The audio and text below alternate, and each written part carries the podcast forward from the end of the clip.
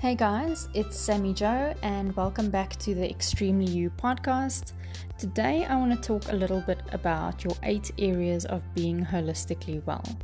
I think most of us are keen to talk positive transformation and pulling yourself towards yourself. And one of the recent topics that I wrote about was about these eight areas, which are typically seen, I guess, in the wheel of life exercise that we like to do for ourselves. And the different areas on your wheel of life usually include things like personal development, fitness and health, your love life, um, your work life. Uh, well, instead of love life, maybe relationships, but your work life, your finances, family and friends, um, your physical environment, and it can be different for everybody. So, when I recently wrote about it, I went into these eight areas and you you can go and read the article to get the lowdown on how it could look for you and how it could benefit you. But i thought that i'd take you through my eight areas um, of my life and just talk about how i'm looking at being holistically well Recently, I came to the realization that I was blogging about weight loss because it had been such a huge theme for me throughout my life. And it wasn't necessarily something that was appealing to everybody because along came body confidence and all of the, I suppose, cyber bullies that um, fend for the various areas of um, I suppose, body composition, if we can call it that safely. And I just realized that with all of the weight loss talk, there were so many other things that came up as problems. Um, it was relationships, it was our ability to relate to the world around us, um, the challenges that we face at work, our self confidence, the way that other people see us and treat us. And really, I, I guess all the things that sit behind why you want to lose weight. Oopsie. Um, yeah, I'm like losing my equipment here. uh, so back to back to my my wheel of life. Then I just decided that, yeah, basically I need to reconsider what I focus on when I blog, and I need to be really uplifting to people because it's such a difficult time to be talking about weight loss. It's like it's the last thing that people need, right? And I came to this realization, even though I'm still very attentive to my body and how healthy I am, and I've got my own personal goals, I would never want to enforce those goals on someone else. And it's the same with the wheel of life. This little wheel of life, or your eight areas of being holistically well, essentially is your own blueprint for life. It is your own preference for where it is that you want to go, where you are currently and what the gap is between those two areas, you know. Um, you can draw it like a spider web, you know, put life down and draw a little line for where you are at. And, you know, then draw a line for where you would like to be. And once you've done that exercise, you can actually go into what actions it would take to um, reach reach those goals or reach that level we've got company you know it's it's like home living working from home vibes. My cat's outside and he's like meow meow please love me please come in. Uh come on please come in. Come come meow meow. You're ruining my podcast. This is my life we're talking about.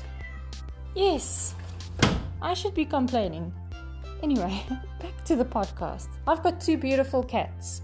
One cat, one cat's name is Crunch, and the other is named Cinnamon. Crunch likes to talk a lot, as you might be able to hear in the background. I think um, he needs some company. But before I go and give him some company, I want to talk to you about my eight areas of life and where I find myself at the moment.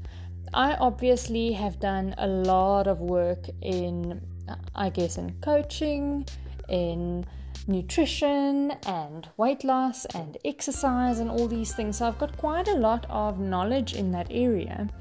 And you know, I I feel like my fitness and health category is fairly well equipped right now. But where I'm lacking is in my personal development. You know, like I, I think when I've been so obsessed with that particular area of life, other things fell by the wayside.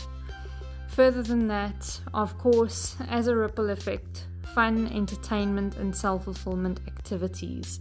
You know, sometimes you just want to read a book, you want to lay in the bath with a bath bomb and some nice smelling candles and some really nice music and just take a load off with the day being behind you. And I, I think those are the, the more like the, the closer to home items for you personally when you talk about like self actualization, self love, self confidence.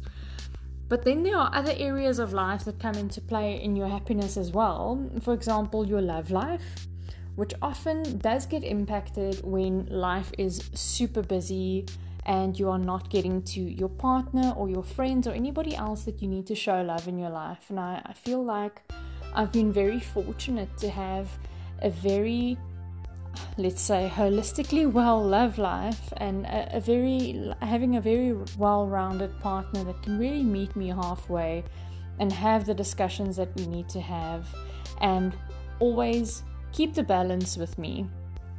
But i know that everyone's not that that lucky you know? Um, but something that's that's cool to know is that loving relationships have, uh, loving relationships have proven to extend lifespan in people and, you know, it's the ultimate gift to someone then. If you can extend someone's life by loving them a bit more, I mean, by all means.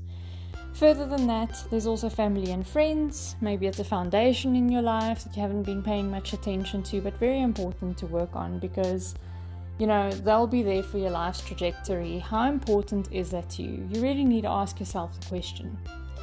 Further than that, I mean, you may have relationships with people at work, um, so, your work environment and also the physical work that you do can be impacted by the other areas of your life depending on where you place your focus.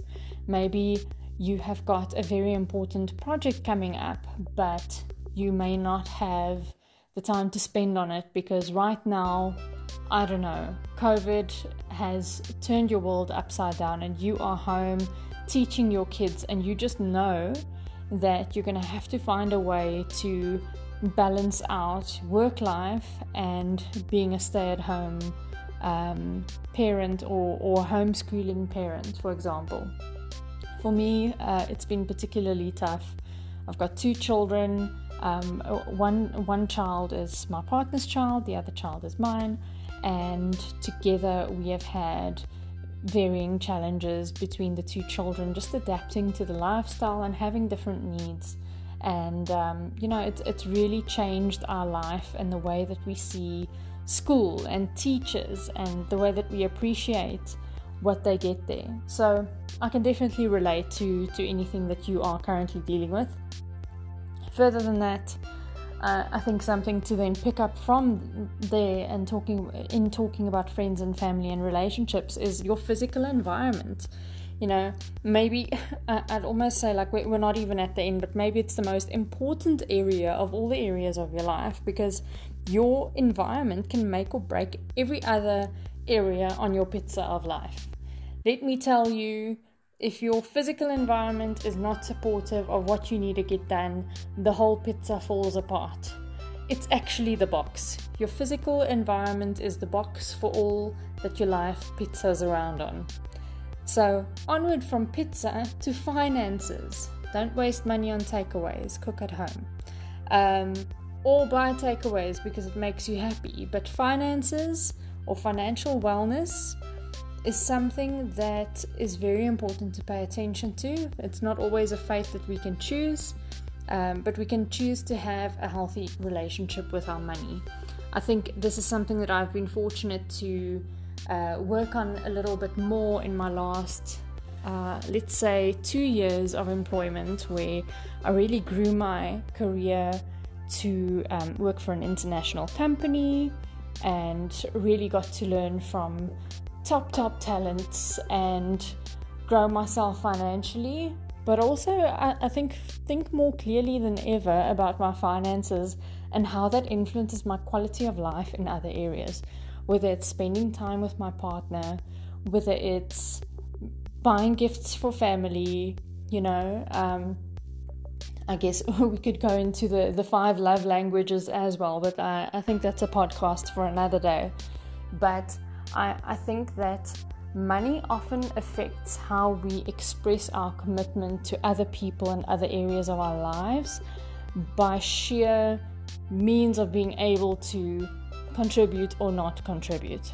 So, obviously, very important to pay attention to that. And I, I, think the point of having this podcast and just touching on these different points very briefly is to say that more than ever, people are really realizing that what they are chasing is all wind. You know, when COVID came and we all had to relook our lives and see how we're going to get through this and coordinate with our family members, you know, we, we came to this realization that there are other things that are more important to us. And I think as we're entering the new year, it's probably more important than ever to stay cognizant of what it was that we realized at the beginning of 2020 when we all went into lockdown and apply that to the new life and not lose sight of what the learnings were of the year. Um, and I think we still very much find ourselves within it all. There are people that will never return back to normal, you know, and yeah, I, I guess we, we just need to create a life worth living. You know, it's a, a list of eight things worth refining chasing and making meaningful to you so that you can have a better life. So, I think the question that I want to leave you with is what will you be doing with this? I'd love to hear from you. My website is extremellyu.co.za. I am currently overhauling everything and creating new content, so I'd love your support. Thank you so much for listening to my podcast, and I look forward to having another one soon.